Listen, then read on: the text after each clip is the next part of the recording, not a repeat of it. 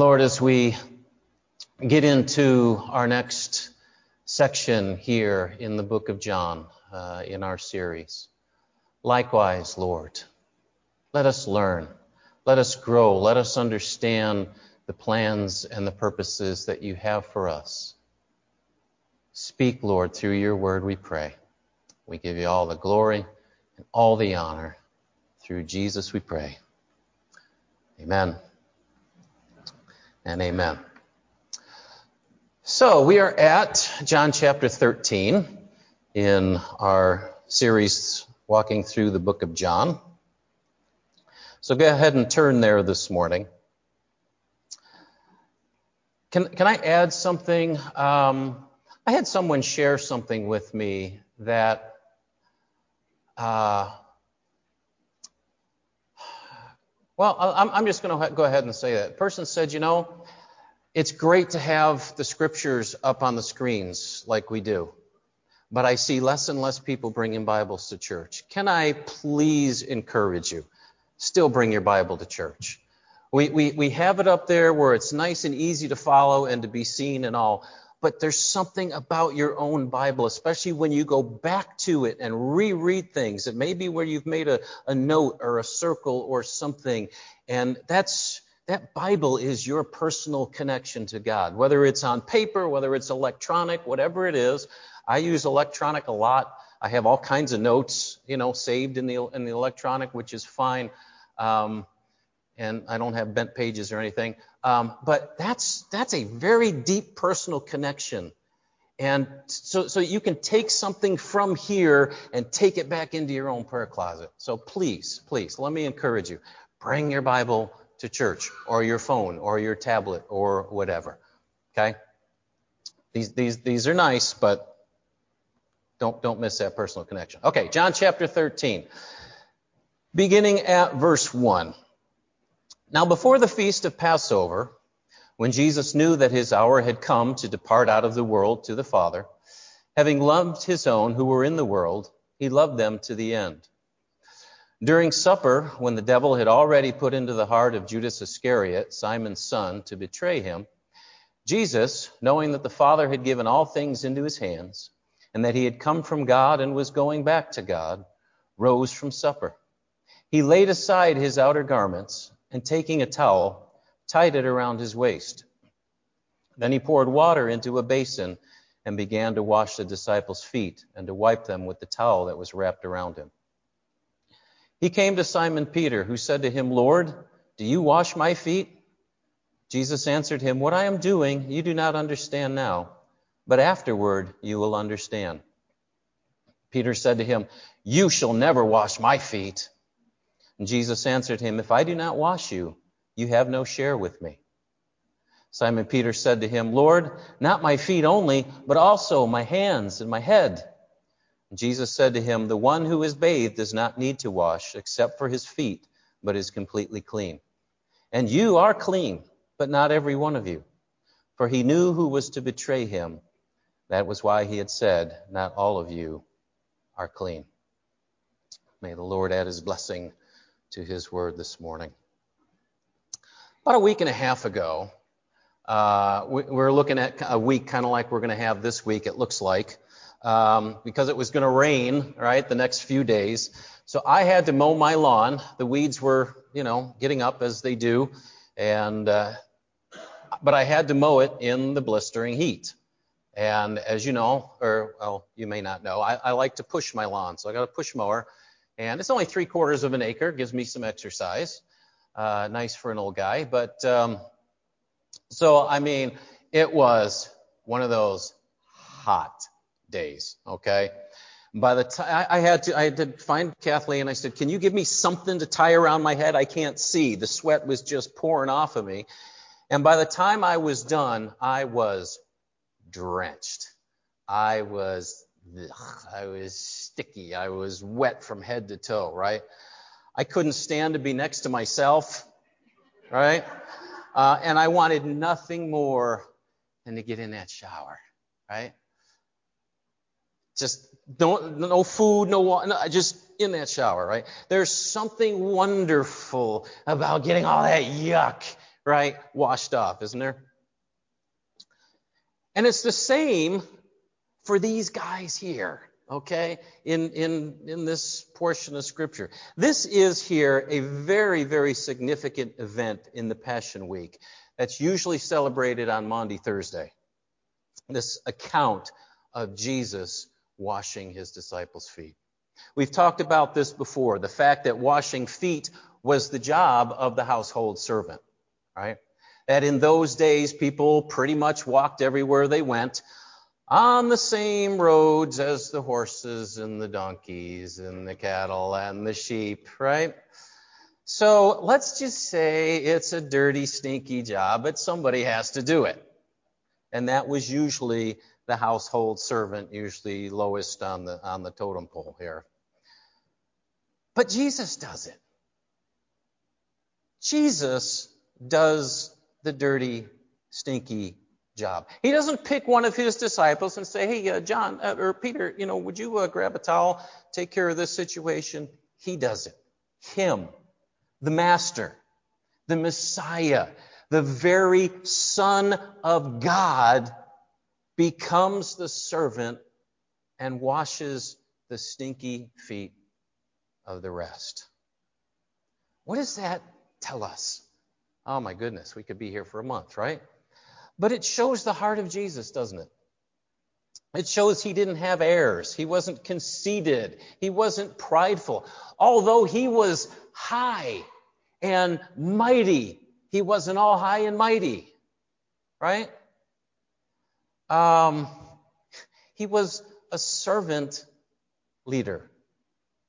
His concern in all that he did was for the betterment of others, wasn't it? That's how he lived his whole life for the betterment of others and not himself. In the temptation, remember Matthew 4, in the temptation, Satan tried to get him to circumvent all that and become king of the world. Mm-mm. It's not about me, right? He was in it all for the betterment of others. But second, here, what a wonderful picture he gave us of the gospel. A wonderful picture of redemption. God, you know, Jesus lays aside his, his outer garment and he takes a towel and wraps it around himself. God lays aside, if you will, his glory and his majesty and wraps himself in human flesh. To do what? to take upon himself the sin of mankind. Jesus, in a sense, becomes the towel that wipes away the stain and the stench of sin. Beautiful, beautiful picture that Jesus gave it. Do you see it this morning? 2 Corinthians 5:21 for he made him who knew no sin to be sin for us that we might become the righteousness of God in him. Peter here doesn't get the connection that you and I now understand. He doesn't get it. Jesus tells him, You're not going to get this now. You, you'll get it later. So he says here in verse 8, he says, You shall never wash my feet. I believe in his heart Peter is trying to honor the Lord, right? Wasn't it Peter that said, You are the Christ, the Son of the living God? So he's saying, You, the Christ, the Son of the living God, stoop to wash my feet? Uh uh-uh, uh, ain't gonna happen. Right? He was trying to honor the Lord and who he was. But Jesus answers him, If I do not wash you, you have no share with me. No share with me. What's he saying? He's saying, unless our sins are washed by him, unless our sins are washed by Jesus Christ, we have no share with him, no share in the kingdom of God, no share in eternal salvation, eternal life. Because as Romans says, we've all sinned and fall short of the glory of God. And there is none righteous. No, not one. In Ephesians, by grace you're saved through faith, and this not of yourselves, not of works. Back to Romans, therefore by the deeds of the law, no flesh will be justified in his sight. Do you see it? It's, it, it can't be by works. We can never keep the law good enough. We can never cleanse ourselves from our sin. It has to come, Jesus says, from me. If you're not washed by me, if you're not cleansed from your sin by my actions, by my shedding of the blood on the cross for you, you have no share with me. No share in being adopted into the family of God. No share in heaven. No share in eternal life. There is only one way. Only one way. He's the way, the truth, and the life. Amen. So Peter still may not have gotten the whole picture here. But if not doing this meant not being close to Jesus, he says, then forget it. I'm all in. I'm all in. Wash my hands, wash my head, you know, everything. I just dive in. If it means being close to you, Jesus, then go for it. verse 10, Jesus says to him, the one who is bathed does not need to wash except for his feet, but is completely clean. Now, this, I think, is a very interesting statement. Again, because I believe it's representing something. You know, there are people, there are, are Christians that struggle with their salvation. They struggle with it. My wife will tell you she she she did for years. Um, thinking that because they still stumble and still sin, that they must not really be saved. Right? Many Christians walk around never really knowing joy of their salvation never really internalizing, never really being able to accept it and rest in it. Hebrews 4 talks about the rest. There remains a rest for the people of God when they rest from their own works, right? Enter into my rest, where they, they grab a hold of that salvation, that identity in Christ, and they say, It's done. As Jesus on the cross, it is finished, it's done, right? It's a done deal. But many Christians walk around never being able to fully grasp that because they stumble, because they fall. As James says, we all stumble in many ways. So every time there's an altar call, they pray to get saved again and again and again. But Jesus says something very, very important here. Look at it again. Verse 10 The one who has bathed does not need to wash except for his feet, but is completely clean. What's he saying here? When a person sincerely asks Jesus to forgive their sins, to be their Savior and Lord, it's like taking a spiritual bath, right? Your sins, my sins, past, present, future, being paid for on the cross, are forgiven. You've been given, as the Apostle Paul says in Romans 3, the gift of righteousness, perfect righteousness, not our own righteousness based on our works, perfect righteousness, the gift of God to us through faith in Jesus Christ. Unbelievable? Absolutely. But it's the truth from the Word of God. Not by works, lest anyone boast. It is a gift, perfect righteousness before God. However, even though we've had that bath according to Jesus, we still need to wash our feet. We still need to wash our feet. It's kind of like this. Okay, let's say you had a shower this morning. Then you decide to throw on some sweats and, and go out to the mailbox because you realize you, you didn't get the mail yesterday. So you're walk, walking out there barefoot, and all of a sudden you find a landmine that the dog left behind in the yard.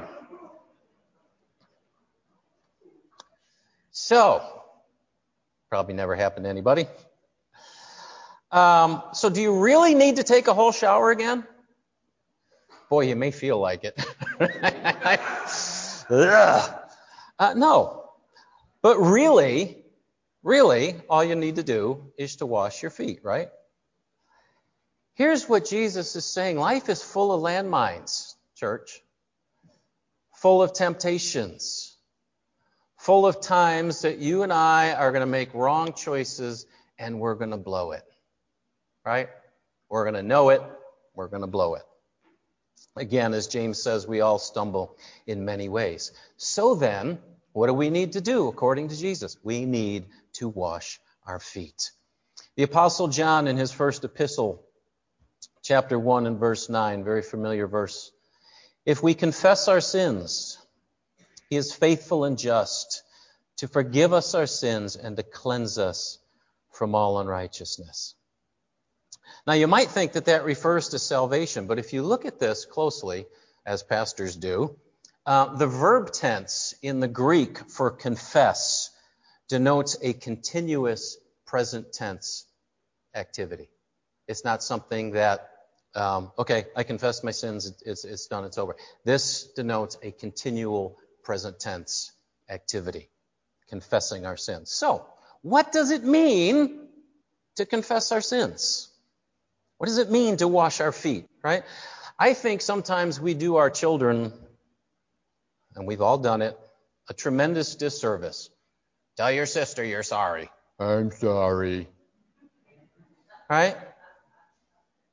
Can, can we be a little honest and say most times they probably don't mean it? Right? It's just words to keep from getting into trouble. Right? Yeah. I've done that. Yeah, Clara. My, my granddaughter. Ah, boy. She, her, her brother was teasing her or something, and she just hauled off and kicked him one day. I mean, she's like, what, not even two. She's like 18 months old or whatever. Eh, tell, your brother you're sorry. And she, she looks at plain as day and she says, I'm just a little sorry. How to take a serious moment and put the whole room in stitches. Oh my goodness. I, but, but truth, right? truth. God says, I desire truth in the inward parts, right? Can I say that I've done that with God? Right? A quick acknowledgement of something just to try to keep the hammer from coming down. Anybody know what I'm talking about? But when we do that, from my experience, two things happen.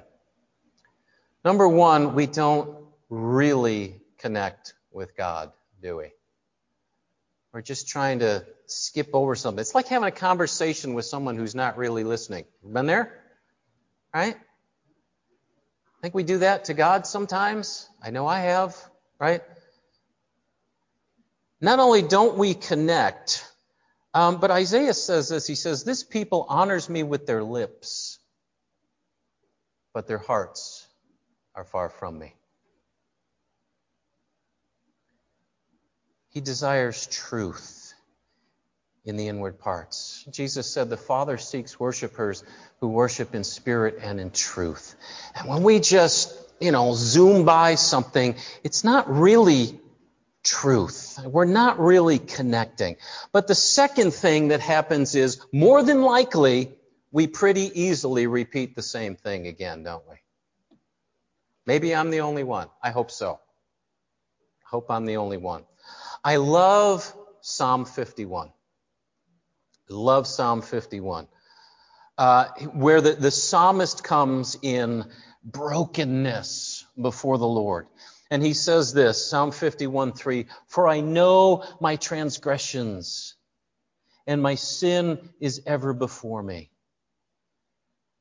Verse 10, he says, Create in me a clean heart, O God, and renew a right spirit within me. You get the sense here that here the psalmist is, his heart is wide open. He's had a chance to really mull over this thing and look into his heart, and he says, Yep, there it is. There it is. I see it plain as day. And I'm just, here it is, Lord. And he embraces not only his sin, but his weakness. See, as he cries out to God here, create in me a clean heart, O God. Renew a right spirit within me. I'm weak. I need you. Verse 17, and, and, and he declares this under inspiration the sacrifices of God are a broken spirit, a broken and contrite heart, O God, you will not despise. Do you see the posture here? It's heart wide open, nothing to hide, present in the moment, not a checklist. Okay, God, I did this today, I did, you know, not a checklist before the Lord. It's, it's up close and personal, isn't it? An honest interaction, an honest communion with God deep in the heart. I might feel entirely justified in telling someone off. Been there, done that, right? But there in the Lord's presence, as I wait on Him, as I commune with Him around His Word, I, I see where it says, don't repay evil for evil, but overcome evil with good. Be like your Father in heaven who makes the rain fall on the just and unjust. If your enemy is hungry, feed him. If he's thirsty, give him something to drink, right? And as the Holy Spirit gently reminds me of that situation where I told somebody off,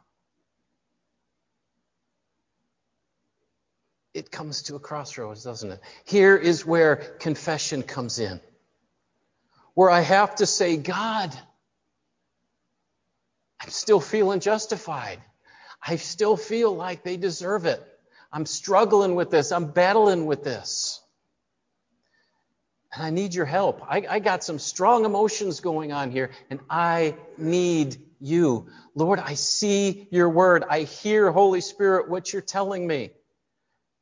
Lord, when it comes down to it, it's not my feelings that are truth. It's your word that is truth. And I want to worship you in truth, Lord. So I embrace your word. I embrace your truth. I confess my sin. I confess that my actions fall short of the glory of God, and I need you. Do you see the posture? And John says, when we do that, when we do that, heart open wide, honesty, openness, when we do that, He is faithful and just to forgive us and to cleanse us from all unrighteousness. Hebrews chapter 4, verse 16. If you've been in Bible study, you've heard this a number of times. I love this verse. It goes even further. He says, because Jesus was tempted in all ways, such, but without sin, he's able to help us. So it says, so verse 16, let us then with confidence draw near to the throne of grace that we may receive mercy and find grace to help in time of need. It doesn't say, let's go grab a switch off the willow tree and hand it to God. Does it? How many been there? Right? Let me stop at the willow tree first, God. I got to grab a switch. No. With confidence, draw near to the throne of grace that we might receive mercy and find grace to help in time of need. Mercy that was bought for us at the cross. Grace to help in time of need. Grace, grace uh, might be the, the motivation, the love, the, the power of God to go and make that situation right with that person that I just berated. Grace certainly will be the opportunity in God's presence to look deep into our hearts and say, God, how did I get there in the first place? What's going on in my heart? Why did I do what I did? See, so often we just, we confess and then we walk away and we don't get this time with God to process. I've told you about my past dealing with anger issues. And when I finally quit justifying what I was doing and cried out to the Lord, this is where he came and he showed me how my anger and my control um, not only came from my own insecurity, my own sense of failure or whatever, but because I was trying to create my own security.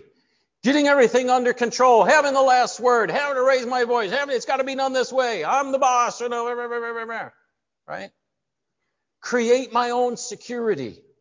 And because I was trying to create my own security, I was missing out, God said to me, on His security. His security. The peace that passes all understanding. I was missing out on the peace of God. I was missing out on the rest, that rest that He wanted to give me, and the expectation of His blessing by walking in faith, by trusting Him for my future, and to be able to step away from a, a, a, tough situation, turn it into a faith situation where I was now expecting goodness from the Lord. Getting rid of all the negativity, right? Putting my focus on Him, resting in His peace and in His love. I wasn't doing that. I was missing out. I was trying to get my security. I was trying to get my needs met my way. And missing out on the incredible things that He had for me. And so, there, in that divine fellowship and communion with the Lord, real heart transformation and life change takes place. Not just a quick check off the list and probably do the same thing tomorrow, right? My wife will, will testify, I hope. There has been serious life change, heart change in me. And when that happens, all glory to God, our lives become that city on a hill that speak to others, don't they? We have a story to share like David this morning. This, this is where I was. This is what Jesus did. This is where I am now. And we got a lot of hurting people out in the world, don't we? That need a sense of hope. They're looking for something more than just church and religion and singing songs and, right? They've had enough of that. But when they see the reality of the work of God, in our lives. Ho. Right? What a difference. What a difference. The takeaway here this morning Jesus says, if we come to Him with the whole of our sin, when we come to Him knowing, recognizing that He died on the cross for us, taking that sin upon himself. When we come to him with that and say, Lord, I'm a sinner. I need your salvation. I need to be cleansed. I need that bath.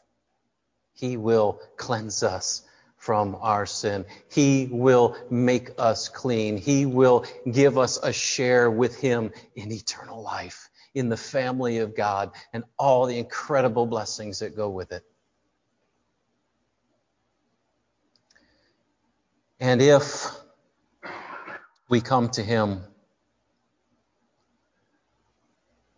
having soiled our feet, maybe we've had that bath in the past and now we've soiled our feet, maybe over and over and over again.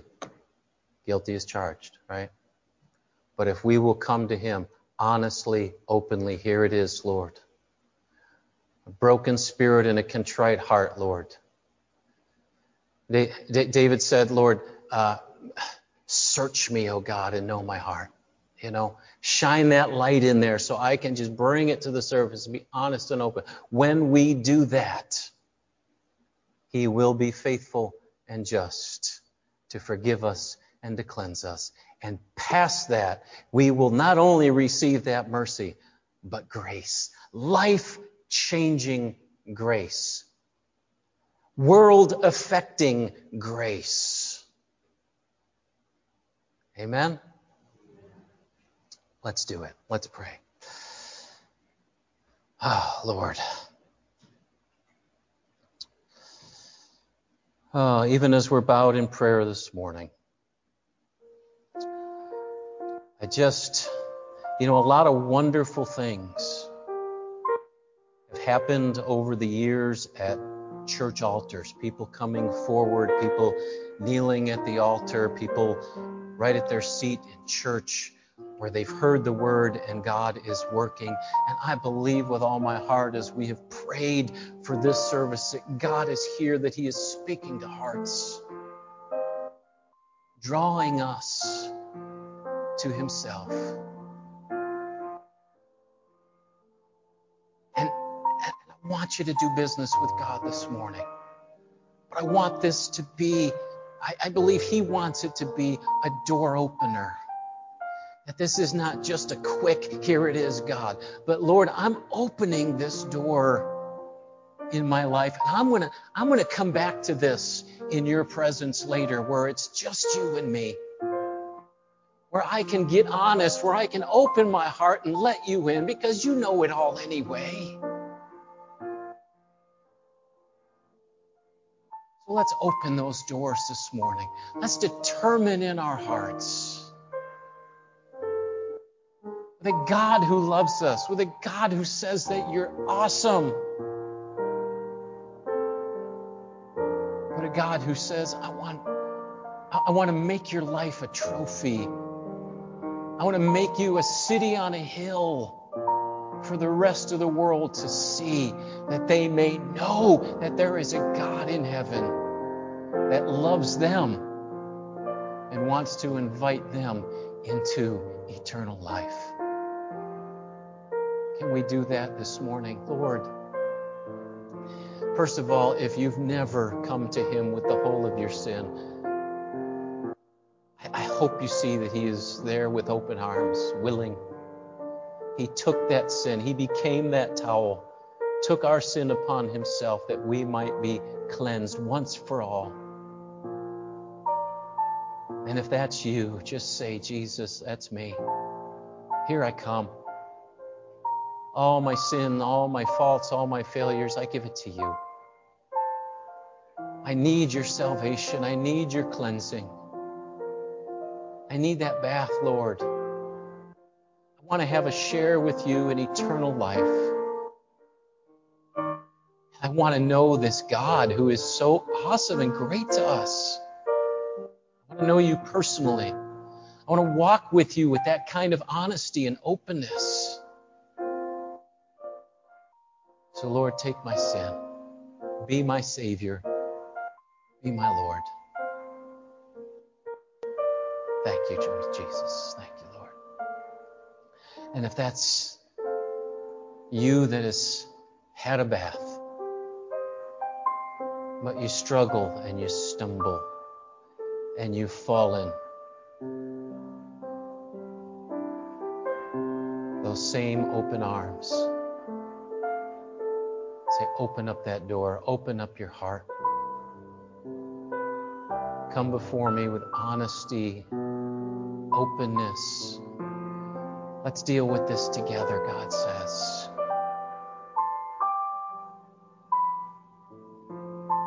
Lord, we determine this morning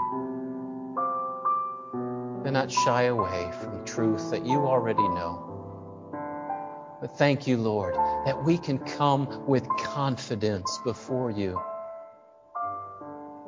And that you will be merciful to us because of the cross. And we look to you, Lord, for, for grace, for further uh, dialogue to help us to understand our hearts, why we do the things we do and what you have for us in your great and precious promises. We open those doors, Lord. I open that door, those doors. Call us back, Lord, into that place of prayer. Change us that we may be that city on a hill, that we may declare the praises of Him who has called us out of darkness into His marvelous light. praise you. We give you the honor and the glory. Through Jesus we pray.